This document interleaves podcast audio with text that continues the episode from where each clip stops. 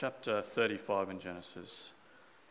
Then God said to Jacob, Go up to Bethel and settle there, and build an altar there to God, who appeared to you when you were fleeing from your brother Esau.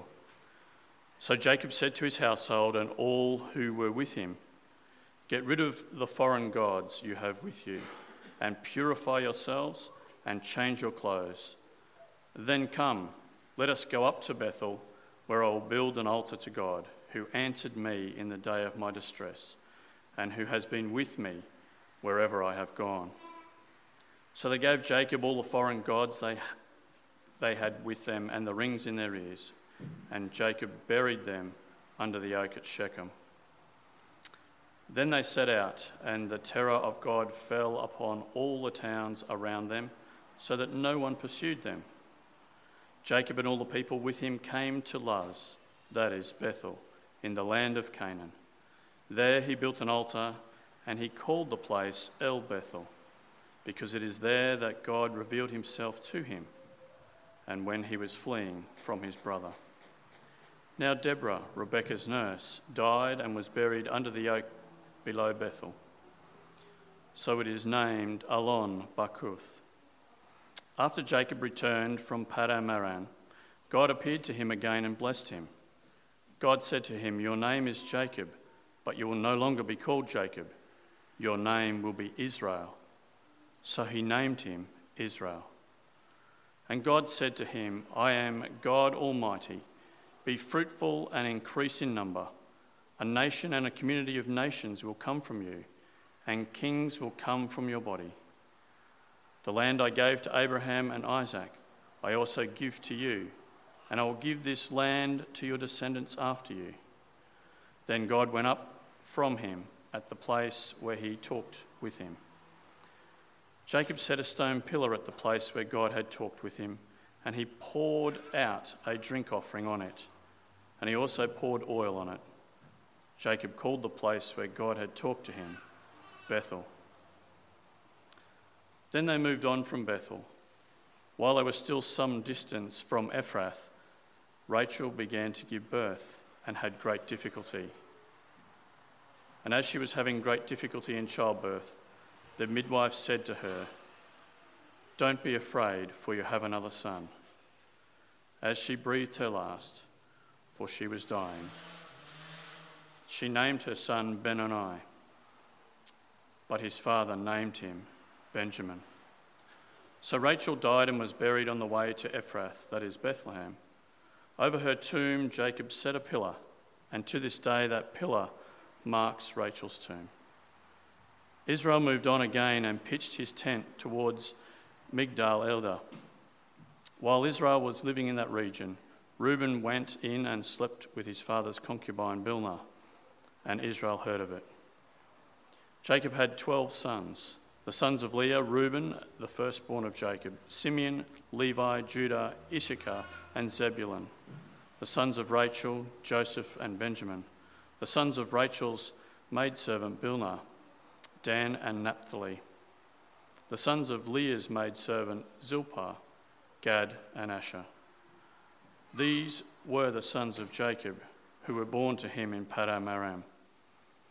Jacob came home to his father Isaac in Mamre, near Kiriath Arba, that is Hebron, where Abraham and Isaac had stayed. Isaac lived 180 years. Then he breathed his last and died, and was gathered to his people, old and full of years. And his sons Esau and Jacob buried him. May God bless that reading to us this morning. Thanks, Carl. Uh, keep that passage open if you've got your Bible there, and we're going to take a look at that now. But how about I pray first? Father God, enlighten us with your word this morning. Help us to understand what you would have us understand.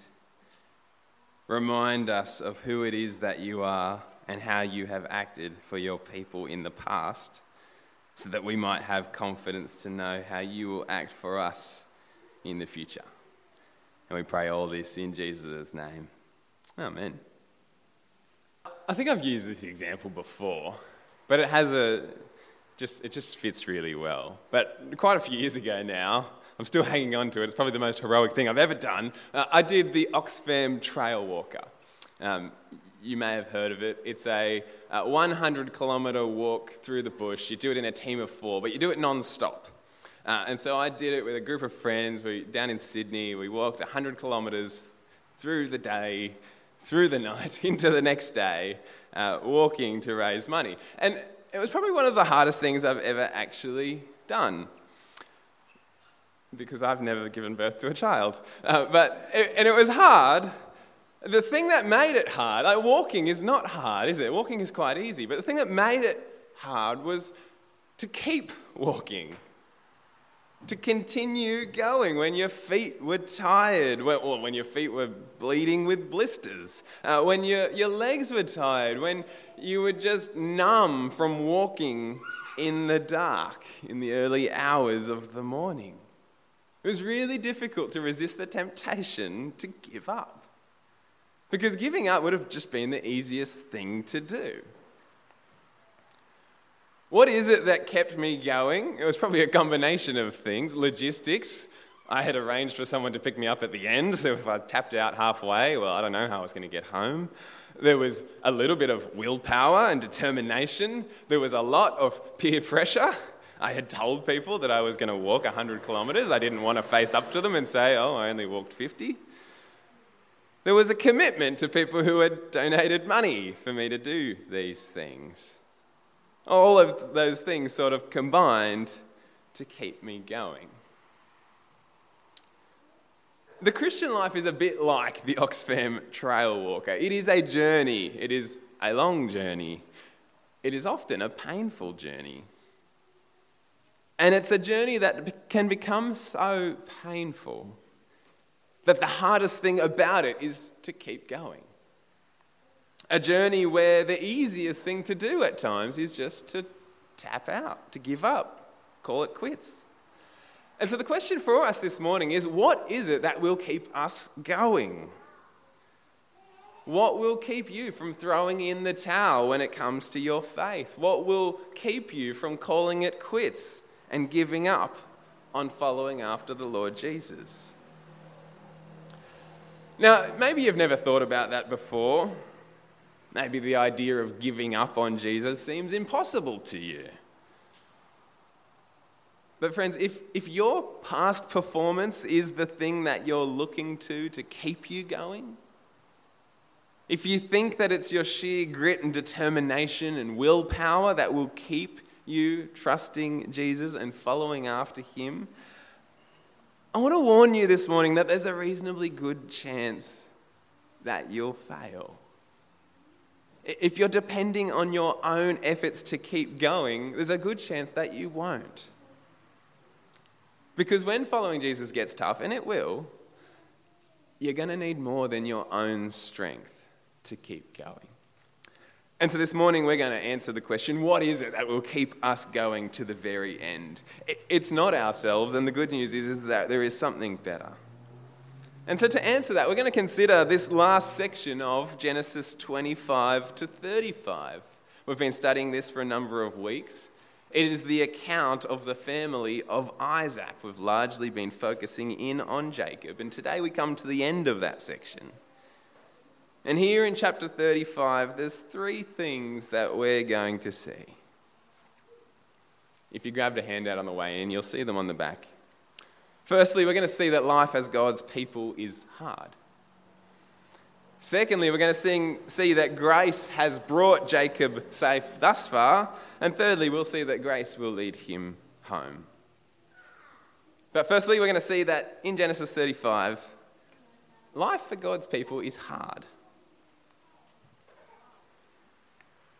For Jacob, it wasn't blisters or aching legs that made it hard for him to keep going, although he had traveled a long way in his life.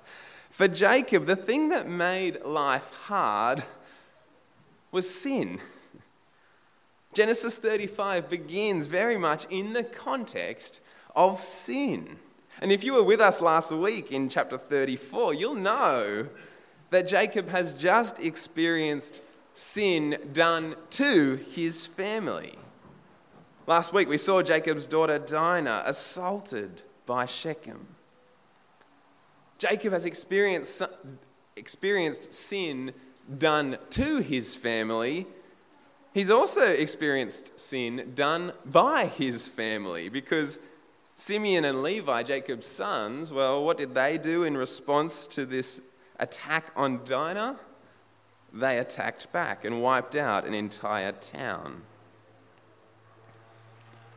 Jacob has seen and experienced sin done to him, sin done by his family, and he's very much living with the consequences of that sin. Because of what Simeon and Levi did, Jacob's whole family is in danger. The locals in the area know that Jacob's family is dangerous. And so Jacob is actually living in fear for his safety. He says that at the end of chapter 34. Jacob knows that sin is a problem in his family. And so in verse 2 of chapter 35, he gets his whole family around. And he says, We're going to get rid of all the foreign gods. You see, despite the fact that Jacob and his family were chosen by God, personally chosen to be his people, it seems members of his own family were actually dabbling in the worship of other gods. It's like an Apple executive being busted using a Samsung phone. It's like a doctor smoking a cigarette. The, the very people who should be most passionate and most committed to God are hypocritically sorry, worshipping idols, false gods, foreign gods. And so Jacob calls them out. He says to his family, Get rid of the gods, bury the idols, trust only in Yahweh, the Lord God. And they do. They, they bury their foreign gods, these idols, under a tree. But there is still sin in Jacob's family. Just as Jacob seems to be getting a grip on his family, getting control of his wayward descendants, uh, in verse 22, we read this, this little account of Reuben, Jacob's eldest son, sleeping with Jacob's wife. Now, we only get one verse on this little story, but it's an important verse because it's a massive blow to Jacob. He's been stabbed in the back by not one, but two members of his own family, his son and his wife. Jacob's life is hard because of sin. But there's something else that makes Jacob's life hard. And it's something that punctuates chapter 35 right throughout. It's death. Did you notice that death occurs again and again in Genesis 35? In verse 8, we're told about Deborah, Rebekah's nurse, dying. Now, she's a minor character in the story. In fact, up until this point, she has been mentioned in one phrase in Genesis. she, she's not even a character in the story, but the author wants us to know she died. Genesis 35 ends in verse 29 with Isaac dying. He had a good innings, 180 years, it's a long life. But sandwiched in the middle, in verse 16, we read the heartbreaking account of the death of Rachel, the love of Jacob's life, the wife that he pursued and cherished, the one who had already given him one son, dies giving birth to a second. You see, all of these details are included to show us that Jacob's life is hard. He's been chosen by God, he's been blessed by God, but despite God's favor, Jacob still has to deal with sin and its consequences. Just like everyone else in the world, Jacob still has to live under the shadow of death. And friends, if you're a follower of Jesus, you will still have to live under the shadow of sin and death too. Now, of course, you know that. You know that every day you live experiencing the consequences of sin done to you and sin done by you. We tend to notice the sin done to us more than the sin done by us, but we know that both are true, don't we? And every day we live in the looming shadow of death. We don't tend to like to focus on that, but every now and then we get the reminder, don't we? This week I got that reminder. Yesterday afternoon, I watched online the funeral of one of my close friends from high school. She passed away from breast cancer. Last night, Janice and I had a friend over who's struggling to come to grips with the, pass, the tragic passing of her housemate just last weekend. At some point this week, Janice and I will head down to Sydney to likely say farewell to her grandma. This week was a heavy week for us. Death loomed large. In one sense, it was an unusual week, except it's not. Because death is not unusual, is it? It's as certain as certain gets. We will all die. Everyone we know will die. And at some point in your life, that might shake your faith at some point in your life, confronted with death, you'll begin to doubt whether God is actually good. You might get angry with Him. You'll start to wonder can I really trust this God? And it's at that point that the question we asked at the beginning becomes critical. What will keep you going when life gets hard? What will keep you trusting Jesus when you are faced with death? Well, in our passage this morning, we see two things that keep Jacob going when life got hard. We see the first one in the very first words of the chapter. When life was hard for Jacob, when he experienced the harsh reality of sin and all its consequences, God spoke to him. Then God said to Jacob in verse 1. And as he spoke, God reminded Jacob of who it was that has brought him to this point safely. God says to Jacob, verse 1 Go up to Bethel, settle there, and build an altar there to God who appeared to you when you were fleeing from your brother Esau. He says, Build an altar to the God who appeared to you. He's reminding Jacob of the time that he last appeared in Bethel. Way back in chapter 28, when God appeared to Jacob from the top of that stairway from heaven. See, in that vision, God showed to Jacob his commitment to him. He showed Jacob that he would help him. The stairway was a, a visible sign that God's, of God's messengers coming down to help Jacob. And so, in that dream, God told Jacob, uh, firstly, that he would give Jacob the land on which he was lying. Secondly, that he would give Jacob many children. And thirdly, that he would be with Jacob wherever he went and that he would protect him. Those were the promises that God made to Jacob back in chapter 28, last time he was in Bethel. And so here in chapter 35, God is reminding Jacob that he has done what he said he would do. He says, Go back to Bethel and remember all the things that I promised you. Because when Jacob does that, he'll see, firstly, that he's back in Bethel. He's back in the land that God said he would give him. Secondly, he'll see that he now has lots of children. We get them listed here in this chapter. He's got 12 sons. And thirdly, he'll see that God has indeed been protecting him. He's protected him from Laban, his uncle. He's protected him from Esau, his brother. He's protected him from the men of Shechem. Here in verse 5, we're told that God has continued to protect Jacob from all the people surrounding them. When God speaks to Jacob, he wants Jacob to see that his grace has brought him to where he is. God has been with him.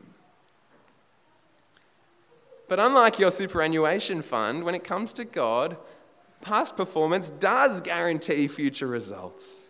And so God wants Jacob to know that just as his grace has brought Jacob safe thus far, grace will continue to lead him home. And so in verse 9, Jacob goes to Bethel and God speaks to him again. And you see, God has, has just spoken to Jacob. He, he's just reminded him of his grace. He's just reminded him of how he has done everything that he said he would do. And then in verse 9, God speaks again. Just in case Jacob had any doubts that he could trust God, God assures him. Firstly, God assures Jacob by giving him a new name. Now, he'd already given Jacob a new name. He named him Israel when he wrestled with him in chapter 32. Now he gives it to him again. He reminds him, he calls him Israel, which means God strives. God wants Jacob to know that God is striving for him. Secondly, God assures Jacob with his own name. He gives Jacob a new name, but then in verse 11 he says, I I am God Almighty. There's only two places in Genesis where God calls himself that El Shaddai, God Almighty. This is one of them. The other time is when God makes promises with Abraham in Genesis 17. Both times God calls himself El Shaddai, he is making outrageous promises to people. In chapter 17, he's telling a 99 year old man that his old and barren wife is going to have a baby. Here, he's telling Jacob that his family will live in this land that's occupied by other people, and that his family would produce kings, and that his family will ultimately save the world. Outrageous promises. Who could keep them? Only someone who is truly almighty. El Shaddai. God appears to Jacob again because he wants to remind Jacob that he is still with him. His grace has brought him safe thus far, and his grace will continue to be with Jacob and his family as God continues to fulfill his outrageous promises. He will continue to grow Jacob's family into a great nation. Through that nation, he will bring kings. Through that nation, he will bring a Savior who will bless all the nations of the world. It's by sheer grace that God chose Abraham to begin the plan. It's by sheer grace that he promises to continue it. And so God wants Jacob to know that he can trust him. He's proven faithful in the past, he will continue to be faithful in the future. And, and, it's so important that Jacob hears this message because you see, just after God reassures him of this, well, Jacob gets a fresh reminder of how hard his life is. It's just a few verses later that he is grieving as his dear wife dies giving birth. Jacob's life is hard. He still has to live in the ever present shadow of sin and death. God does not spare him from life's struggles. Life is hard. But El Shaddai, God Almighty, is with him. Friends, one of the biggest lies that Christians have told to people today is that following Jesus will make your life easy.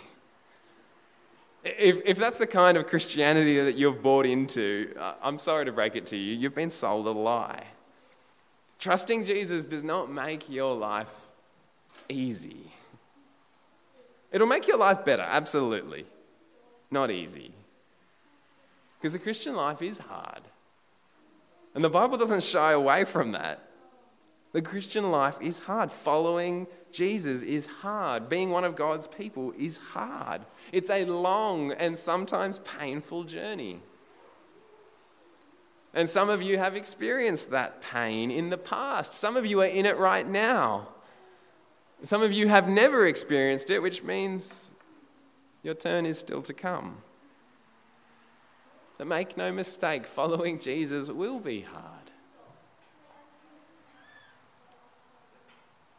As a Christian, you are still to experience the, the general struggles of life, the things that everyone experiences sin, sickness, suffering, death.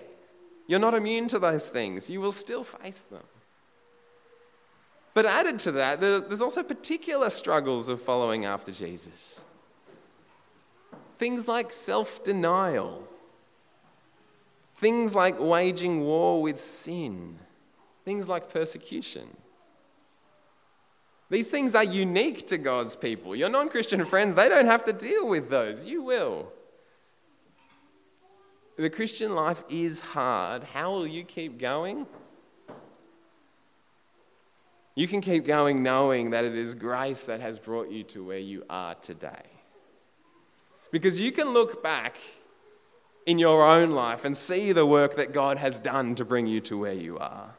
But you can look further back than that. You can look back in history to see that God has been faithful to you in the past. You can see the way that He has worked all things for your salvation.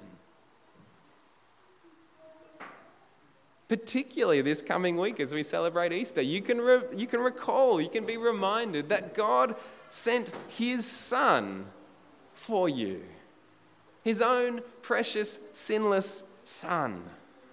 Who stepped down from his heavenly throne, who suffered and died, who faced sin and death for us so that we might overcome. Friends, look back and see God's grace to you.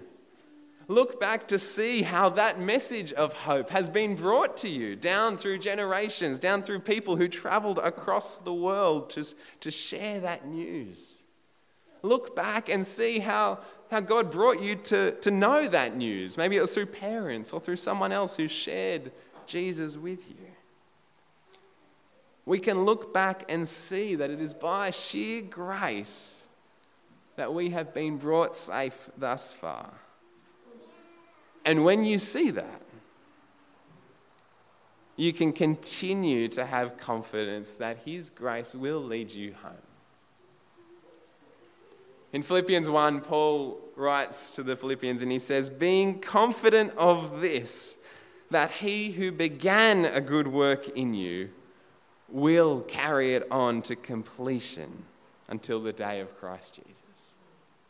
The one who brought you safe thus far will bring you safely home. And so, friends, this morning, know, know that life is hard. The Christian life is hard. Every day we face sin and death. What is it that will keep us going? It's knowing His grace. Knowing that God, in His love, has acted to bring you safely thus far and knowing that by His grace and His grace alone, He will bring us home. Let me pray. Father, we know that life is hard. Every day we face the struggles of living in this world, in a world that is broken by sin, where there is disease, where there is injustice, where there is suffering and pain, where there is death.